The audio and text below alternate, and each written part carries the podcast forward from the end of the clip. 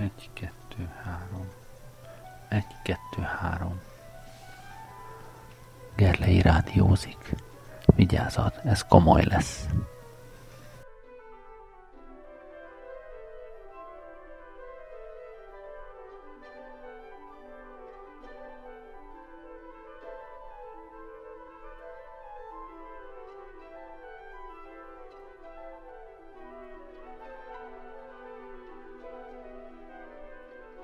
Smetanától, akinek senki nem tudja a keresztnevét, Bedrich Smetanától halljuk a Moldvát. A Hazám ciklus egyik tétele ez, vagy egyik darabja. A többit is hallgattam, de hát tényleg ez a legjobb, mit csináljak.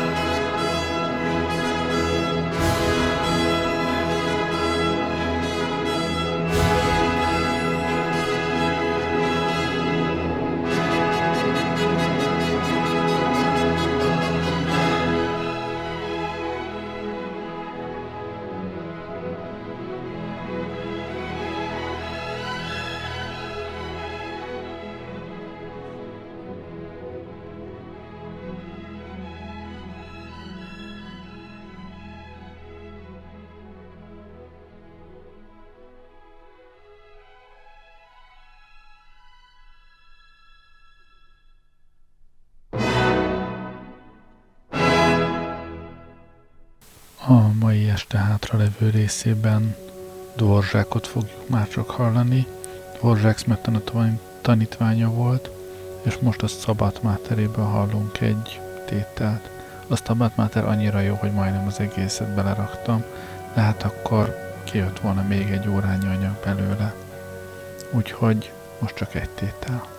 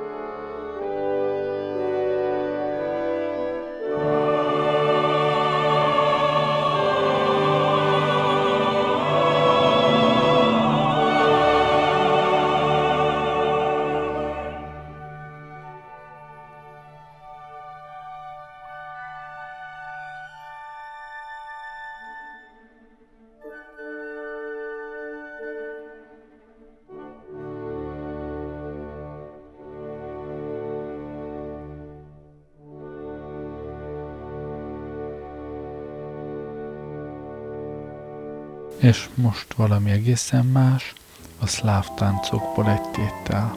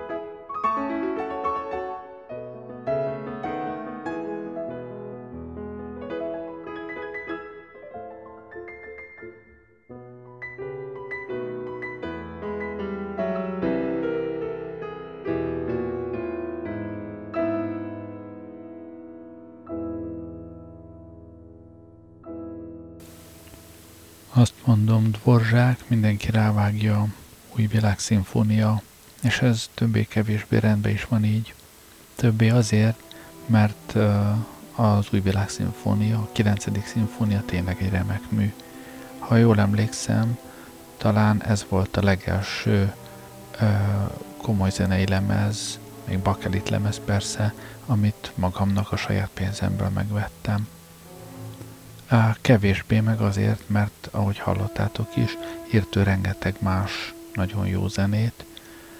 Sikeres elismert zeneszerző volt a maga korában, aztán mégis az történt vele, hogy három évre kiment Amerikába, ott rákapott a helyi zenére, annak hatása alatt írta ezt az új világszimfóniát, és lényegében ma már szinte csak ezt ismerik tőle.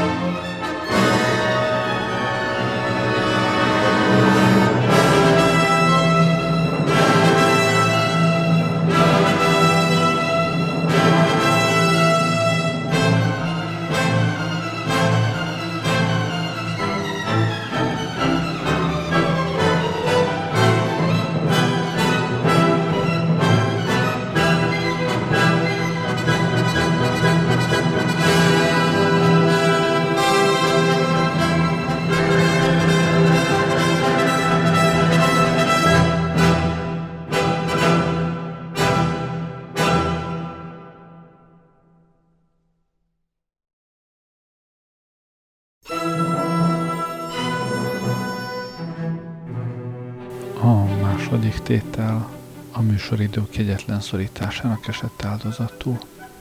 Ez már a harmadik tétel.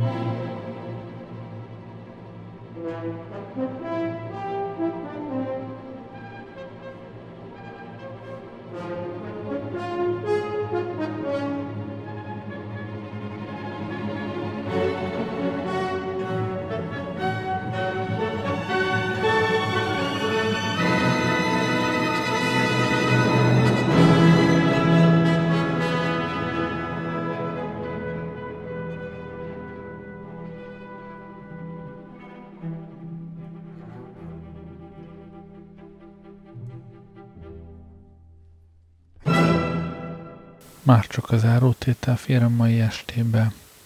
Köszönöm, hogy velem voltatok ma este. Gerlei rádiózott. Jó éjszakát kívánok!